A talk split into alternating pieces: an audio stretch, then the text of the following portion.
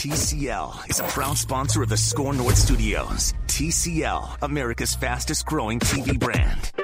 I always enjoy bringing you the latest. This is The Scoop.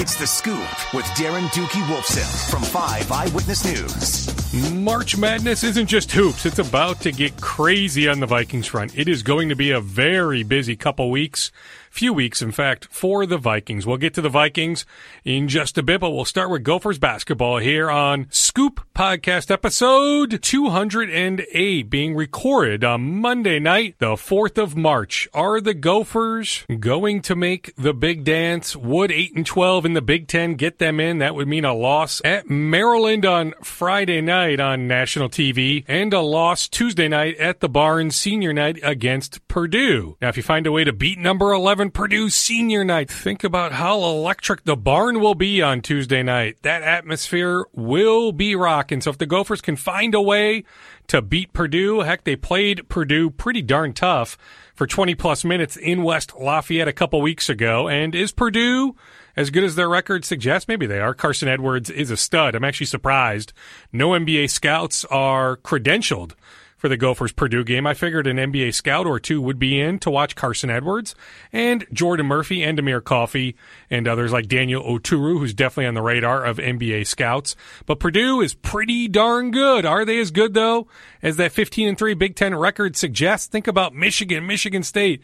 Those teams are rooting for the Gophers big time on Tuesday night. So much at stake for the Gophers because if you beat Purdue, heck, you're pretty much at that point a lock to make the big dance. It's a big night for Jordan Murphy. His mom and dad will be at the game. They've been to some games before, but it's not like they get here from San Antonio a lot. Plus, he'll have a sister at the game. He'll have a cousin, plus her four kids and five family friends. It will be a family affair at Williams Arena on Tuesday night for Jordan Murphy, one of the all-time great players in Gophers history. Number one in rebounds, top 10 in points. Voshon Lenard is number one in points, but yeah, look at the record books. Don't even get me started started on that, that Voshon Lenard's career has been wiped away in the record books, but he's number one. We all know that. He's number one in Gophers history, but depending on how you look at it, Jordan Murphy is right now number seven. If he has a good run here, the final few weeks, he can climb as high as number four, or if you look at the record book without Voshon Lenard being number one, then he can ascend as high as number three. But yeah, no doubt, number one in double doubles with 64, number one in free throws made,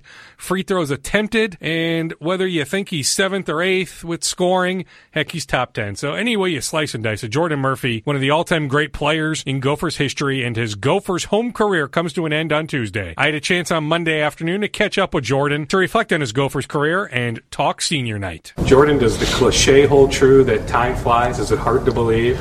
That tomorrow is senior night? Yeah, it's very hard to believe. I mean, yeah, when people when I first got here, people would always just tell me time's gonna fly. Just enjoy it, enjoy your time here because it's gonna fly by just fast. And and we're already here at senior night, and it just feels like I, I don't know. I feel like I just want all that time back, but you know, it is what it is, and I'm just in, I'm happy to enjoy my time here. Let's go sequentially. I mean, you didn't originally commit here, right? I mean, if Shaka Smart doesn't leave VCU I mean, who knows how life would have been different? Yeah, I mean, in theory, you, you have a point. Uh, with VCU, uh, I was committed there, and then Shaka did leave. But if he didn't leave, I mean, uh, I guess theoretically I would still be over there. So uh, I'm just glad that the scenarios happened the way they did. Yeah, I mean, what was that time like? I mean, let's just go sequentially. I mean, what was that time like when you were trying to decide, okay, like Indiana was interested, right? Mm-hmm. Minnesota wanted you badly. A lot of schools wanted you. How did you settle on Minnesota? Man, um, during that time, it was like a whirlwind. I mean, I had to open back up my recruitment. I had to talk to VCU and tell them I didn't want to be go there anymore, and it was just a whole whirlwind effect. And I just got questioned by a whole bunch of people and family, and just asking like, "Are you going to be okay? Like, what are you going to do?" And I think uh, when I took my first official visit to Boston College, and I knew that was a place for me, and then I took a visit to Minnesota, and uh, after that was supposed to be my Indiana visit, but um, my Minnesota visit was just something where I was just like, wow, this is this is an amazing place. Like the people are nice, the environment's nice, the school is great. Uh, I just really loved it here, and it really felt like family. It felt like a place that I need to be, and so that's why that's how I settled on Minnesota. Okay, and then freshman year. Mm-hmm. I mean, you had a good freshman year, but you were coming off the bench, right? I mean, a lot of people were saying you should start. Joey King should go to the bench. What was that freshman year like, adjusting to a new role? Uh, I think the, my freshman year was very. Uh, a good learning experience for me. Obviously, just being able to provide some spark off the bench during the year, and just being able to do what I can do and contributing my contributing my way and contributing my piece, and uh, just being able to learn from the the seniors on team. And we had Bugs who was teaching me a lot of things. We had Carlos Morris and Joey King, of course, and all of them were just t- teaching me different things about the game and Coach P and just the system and stuff like that. So it was uh, it was a very good experience for me, I think.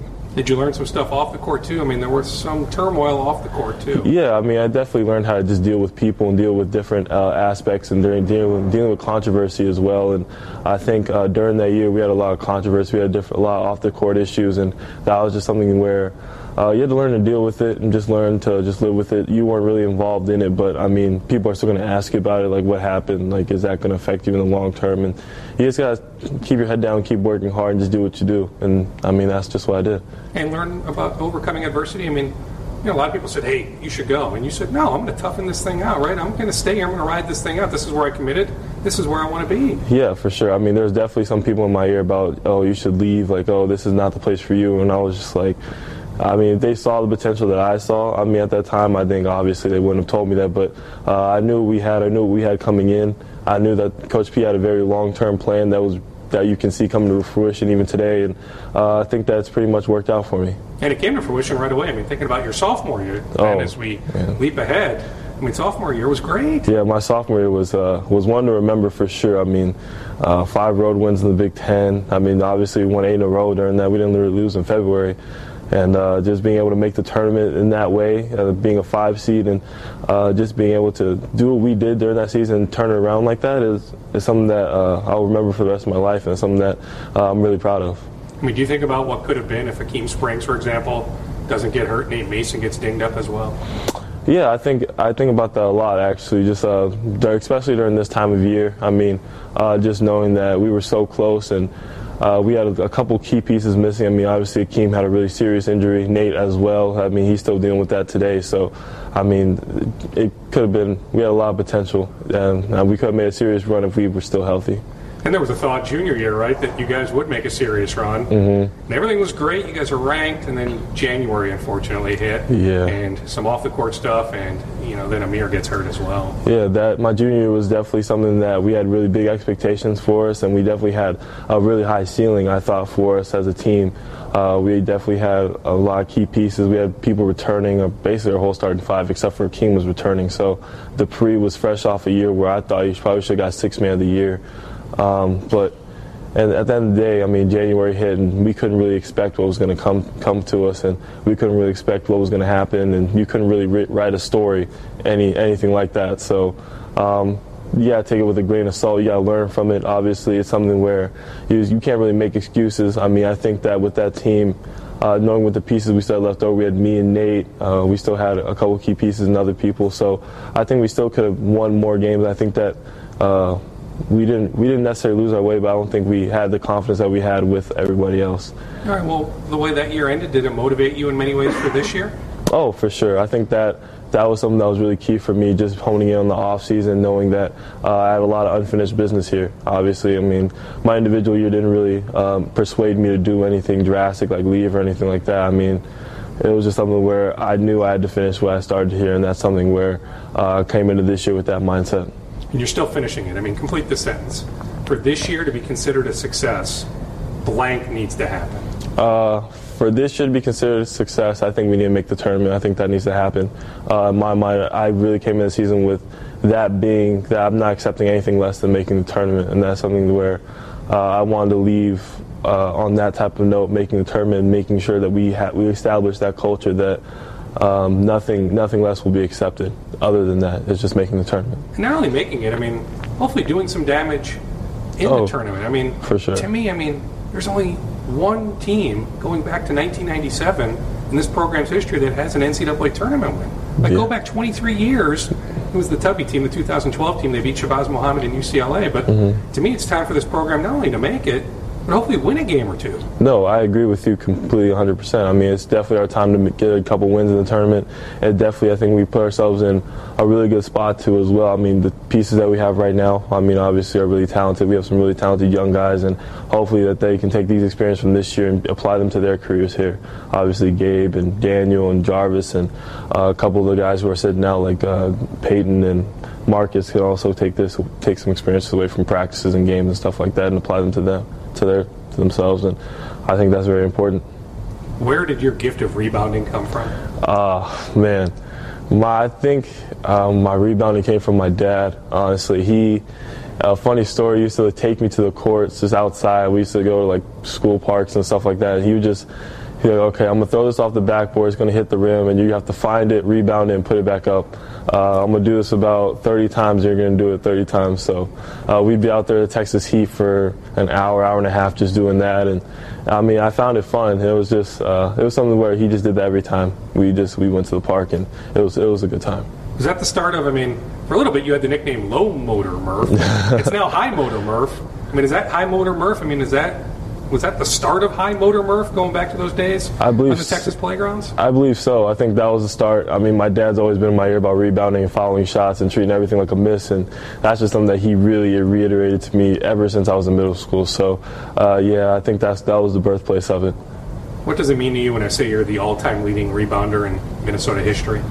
Uh, I think that means a lot to me. I think that being able to tell, say that I'm the all-time leading rebounder in a place where Kevin McHale and Mychal Thompson played and a lot of other legends played uh, that went on to have great careers in basketball after this place, I think that's a really high honor for me. And that's something I can really hang my hat on, just look back after the season just be like, wow, like I actually did that and I was actually able to accomplish something and uh, be able to make a difference here. And not only here, I mean, number two all time in Big Ten history. Oh, yeah. I mean, what's your reaction when you hear that? It, honestly, I just never came into college expecting any any type of Big Ten record or anything like that. I just came in here just to make an impact and, and just do my part. But I mean, being able to say I'm second all time in Big Ten rebounding, I mean that's that's nothing small. That's nothing short. And I mean, that's definitely something that uh, I'm really proud of, and that's something I, I definitely just look at and just be like like. Wow, I really went beyond my goals. I really went beyond my limits and just and did that. And so I just stayed with it, stuck to the course, and that's what happened not only rebounding, I mean, you just passed who? Kevin McHale on the points list, right? Field goals, free throws. I mean, go up and down the list. I mean, you're top ten in Minnesota school history in so many different categories. Yeah, uh, I really didn't know about like the free throw attempts or free throw makes or field goals or anything like that until like just recently, and so. Uh, I really didn't know I was top 10 in any of those or top five in any of those either. So, I mean, just knowing that and seeing that is, uh, it's amazing. It's something that you can really just look back on senior night and just be like, uh, I made my parents proud, I made my family proud, I made my friends proud, I made my coaches and teammates proud, and that's just something. That's all that matters to me.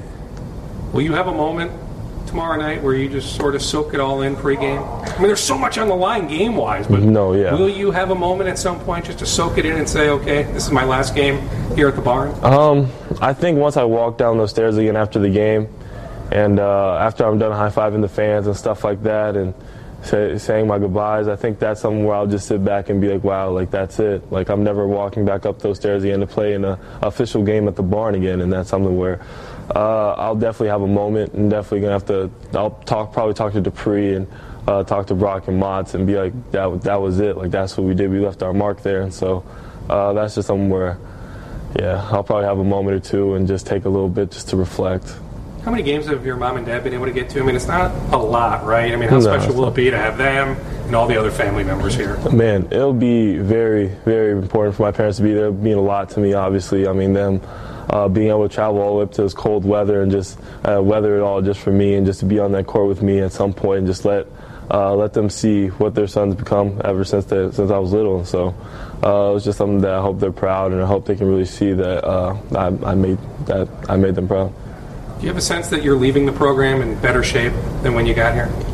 I, I think so. I would like to think so. I like to think I made I made the program. I helped uh, elevate the program in some type of way. I help uh, help make an impact and, and change it for the better. I want to leave the program better than when I found it, and that's something where uh, I hope I did. I really do. I mean, I really won't know until years to come and.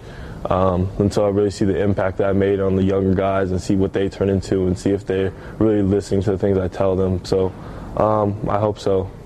And the future's bright. I mean, you touched on some of the individuals with Marcus mm-hmm. and, and the Vandy transfer and all the freshmen, and heck, Amir's back next year. So, I mean, you feel like that, that the program is on the rise? I do. I really do feel like the program's on the rise, and I really do feel like um, we have a lot of young talent. We have a really good young core that can really uh, elevate this program even to higher heights than what me and Dupree try to do. And I think that they have a lot of potential and they have a lot of leadership qualities that will really, uh, really pick up and really pass along to the young guys that they'll be with and around. So I think the future is really bright for them. How about the future for you? I mean, do you think much about the NBA? Um, I try not to, just so I can focus on the season. I try not to think about my future and just focus on the here and now and the present and live in the, and live in the moment um, that's something where I mean nothing's for sure, nothing's ever guaranteed in this life, and nothing's ever guaranteed in this sport. I mean anything happen at any time, as we've seen in the past, and so I just try not to take anything for granted at this point. About some, and we'll let you go after this. How about just some individual memories? Like this might be recency bias, but like I'm thinking about the dunk against Penn State, mm, right? But like yeah. any other memories? Maybe it's that one. Just some memories that hit you. Uh, that's a really big memory for me. Obviously, the dunk versus Penn State. The dunk at Rutgers is a really big memory for me. Um, I think our game versus Michigan my sophomore year here, where we went to overtime, two overtimes, two overtimes and one overtime, one of the two, uh, was a really big one for me. Obviously, the Iowa game here two years ago was a really big memory for me as well. I'm trying to think, can you say you beat every Big Ten team? Uh, I can't. I can't. I know I have not. Wait, actually. You guys won at Purdue. You beat won. Michigan here. Did you beat Michigan State? We, we beat Michigan State in the Big Ten tournament two years ago. Am I forgetting anybody? Ohio State. We beat Ohio State here two years ago too. So yeah, I think I, right? I, think I can, I can, say I've beaten most of them or all of them. Yeah, I mean not necessarily in their buildings because that's definitely hard, but I can say I've at least have one win over a, a vast. Uh, no, actually all of them. Yeah, I can say I've beaten all of them. There's some great names up there in the rafters. Mm-hmm. I mean, you can make a case with all your accolades that you belong up there one day.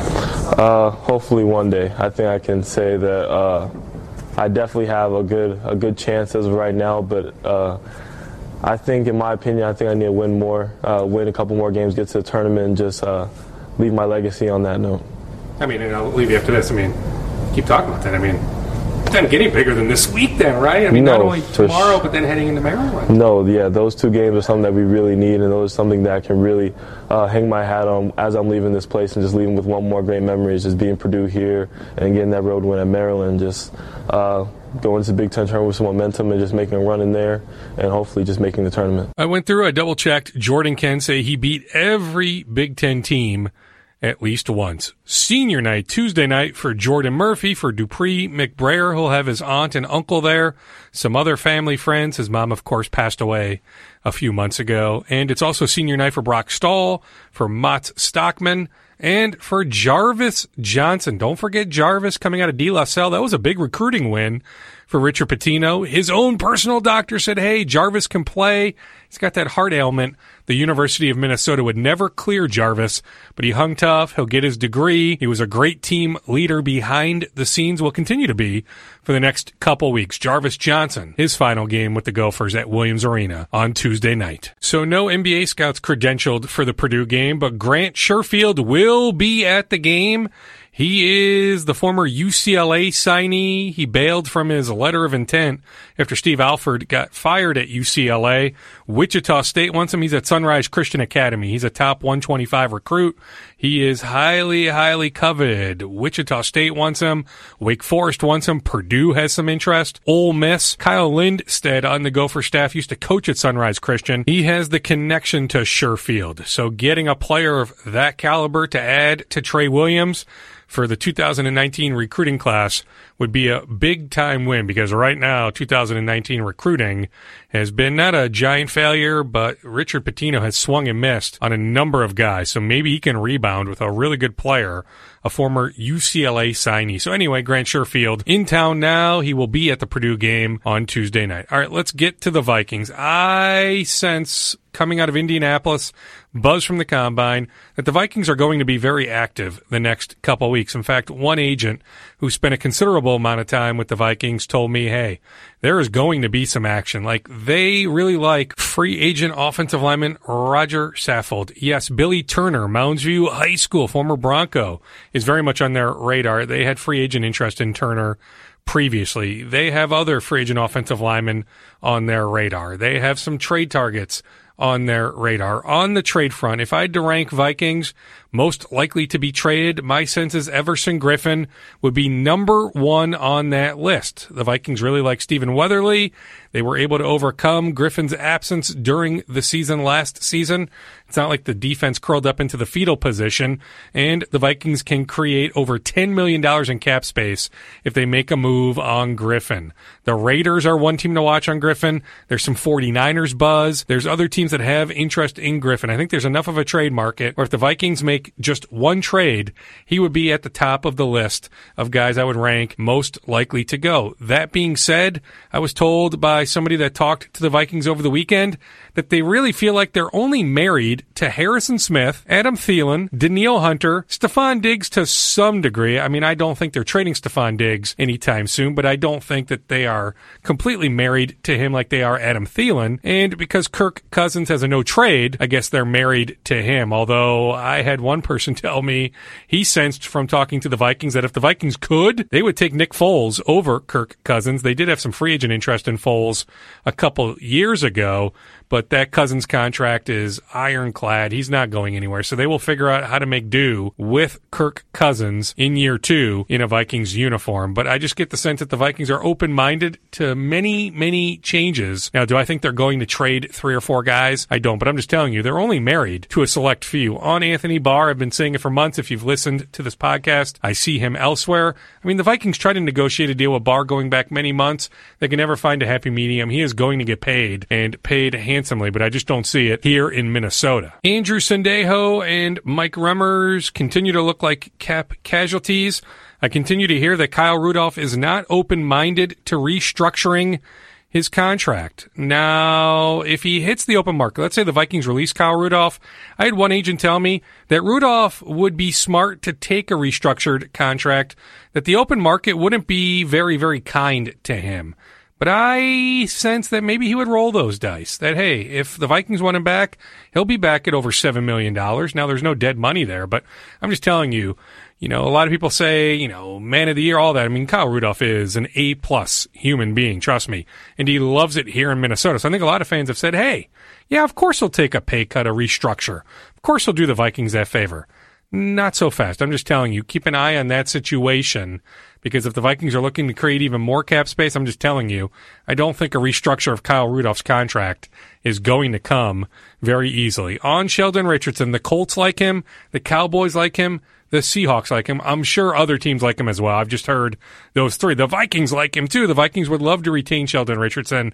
That's a to be determined. Like I feel confident saying Anthony Barr is going to land elsewhere. To be determined on Sheldon Richardson, but I do think there is going to be a market for the Vikings defensive tackle. One other free agent note, Mike Priefer now running the special teams in Cleveland thinks the world of Marcus Sherels.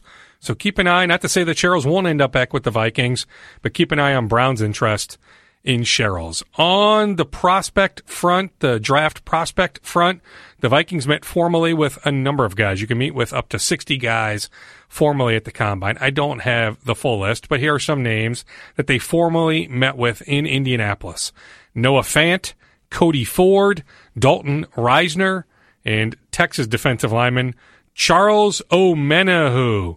They also had a number of informal talks with kickers, with every position. I mean, informally, the Vikings probably ended up talking to just about every prospect that was in Indianapolis. I did hear on Blake Cashman, the former Gopher, who had a fantastic weekend. I think he made himself some money over the weekend. Plus, he has great special teams flexibility. We'll have Blake on a future podcast. I've been texting with him. We'll figure that out. I'll have Blake on before the draft, surely. Here are the teams showing the most interest in Blake Cashman, I'm told. The Vikings, the Patriots, the Cardinals, the Redskins, the Saints, and the Chiefs. Trey Pipkins, the former Apple Valley High School offensive lineman from Sioux Falls, good player in the Northern Sun, met formally at the combine with the Titans, the Eagles, the Bears, the Chargers, and the Lions. Amani Hooker, Park Center High School, Big Ten Defensive Back of the Year, safety from Iowa, met formally with seven teams. Hopefully on Friday, episode 209, I'll tell you who those seven teams are. He made himself some money on Monday, running a 4.49, 6'1", 210 pounds. He finished top five in so many combine categories when it comes to safeties. Amani Hooker solidifying himself as a day two pick, maybe goes even as high as what high to mid second round. And names to know from Park Center High School, Amani Hooker. By the way, if you're new to this podcast, I had Amani on the podcast going back, I don't know, maybe six, seven, eight, nine, ten episodes a few weeks ago. Amani Hooker was on the Scoop podcast. We'll have him on again either before the draft or maybe we'll have him on again after the draft. Some other notes. Hadley, Javon Hadley of Mahtomedi High School, junior, Dawson Garcia, junior, Prior Lake, two really good basketball players, visited Iowa unofficially over the weekend for the Rutgers game. The Wolves had a scout, a high ranking scout at the Duke Miami game on Saturday. Zion Williamson, of course, didn't play, but a chance to watch Tre Jones, RJ Barrett, Cam Reddish, and others. Miami has some NBA prospects as well. I really thought Robert Covington, who has now missed 26 games for the Wolves, I really thought he would be back on Tuesday at home against Oklahoma City, but he is out. It sounds like he'll be back before the week is over, though. So that is good news. But if you're looking at the Oklahoma City game as a must win, although heck, after this 0 3 road trip, the Wolves aren't making the playoffs. But internally, if they still view the playoffs as a scenario that could happen, heck, you'd really like to have Robert Covington against OKC, but he will miss that game. By the way, on the buyout front, the Wolves had some loose talks, casual talks on buying out a couple guys, but nothing ever came even remotely close. I mean, going back to pre March 1st, remember March 1st is the date where you have to buy somebody out, have somebody hit waivers, and then they can land on a new team and be playoff eligible. So, like, for example, if the Wolves bought out a player right now, then he landed on a new team, that player would not be playoff eligible. So, March 1st is the day that is circled on the buyout front. The Wolves had some casual talks on buying out maybe a couple guys, but nothing ever came remotely close because I'm telling you, pre March 1st, like when they're talking to these agents on February 27th, February 28th, the Wolves really felt like they could make the playoffs. Now, to me, the playoffs were a pipe dream going back many weeks, but hey, I guess internally, I guess you always need to shoot for the stars. So going back a few days, they thought they could still make the playoffs, so they were not interested in buying out guys like Anthony Tolliver and Taj Gibson. Uncle on the Craig Kimbrel and Dallas Keuchel talk. I'll continue to say I'm a broken record. If either guy wants to come down term and money wise, sure, the Twins would have some interest. They don't have interest in giving either guy a five year deal or a four year deal at big time money. I get it. As long as those guys are out there, the Twitter questions will continue to come in. I appreciate the passion of those Twins fans, but I'm telling you, unless one of those guys, both those guys come way, way down. I just don't see it. Never say never. As long as those guys are out there, never say never. But I'm telling you, it's what I've been saying for two or three weeks now on this podcast. Either guy landing here is a big time long shot. The Twins will soon wrap up deals with all their pre arbitration guys. Like I was told, Mitch Garver is done at 575 thousand dollars. The Major League Baseball minimum for this year is five hundred and fifty-five thousand dollars. So Garver gets twenty grand over the minimum. They will go higher than the minimum on most guys, if not all guys. Tyler Duffey, Jake Cave, Tyler Austin, Trevor Hildenberger, and others. Look for the Twins to announce those deals in the coming days. But Garver is definitely done. Bad news for Philip Nelson, the former Gopher, Mankato West quarterback. He plays in the whatever that new league is called. Mike Martz is the coach. He plays for San Diego. Philip Nelson is out four to six weeks with a fractured clavicle. We'll certainly have more on the Vikings on Score North, scorenorth.com. I'm back on Friday night on Score North, 1500 AM in the Twin Cities, 6 o'clock. We have the Scoop podcast, that is, has the 6 o'clock hour on Friday nights on Score North. So certainly as the week unfolds, more and more will happen on the Vikings front or come more to light on the Vikings front. Very busy week when it comes to the Vikings. Then it feeds into next week when free agency begins. Let the free agent frenzy begin. And the Vikings should be players in some regard because they are going to create more cap space. Right now, the Vikings have it's like them and like one or two other teams, the least amount of cap space of any team in the league. But the Vikings soon will be creating more cap space. That does it for episode 208 of the Scoop Podcast. Appreciate you listening. He knows you once ate an entire sheet cake. He knows your selfie life isn't your real life. He knows what goes down on the DMs. Shouldn't you know your dog better? Now you can learn his inner secrets with Embark, the highest rated dog DNA test. Unlocking over 350 breeds and screening for over 215 genetic health risks. Go to embarkvet.com and use promo code DNA, that's DNA, to get $60 off an Embark Breed and Health Kit or Purebred Kit with free shipping. That's promo code DNA to save today. Oh, oh, oh, O'Reilly! When you need auto parts, O'ReillyAuto.com is just a few clicks away. We offer convenient options for you to get your parts quickly. Order online and pick up for free at your local O'Reilly Auto Parts store. We'll even bring it out curbside. Or you can have your parts delivered right to your door with free shipping on most orders over $35. Visit O'ReillyAuto.com. Oh, oh, oh, O'Reilly Auto Parts.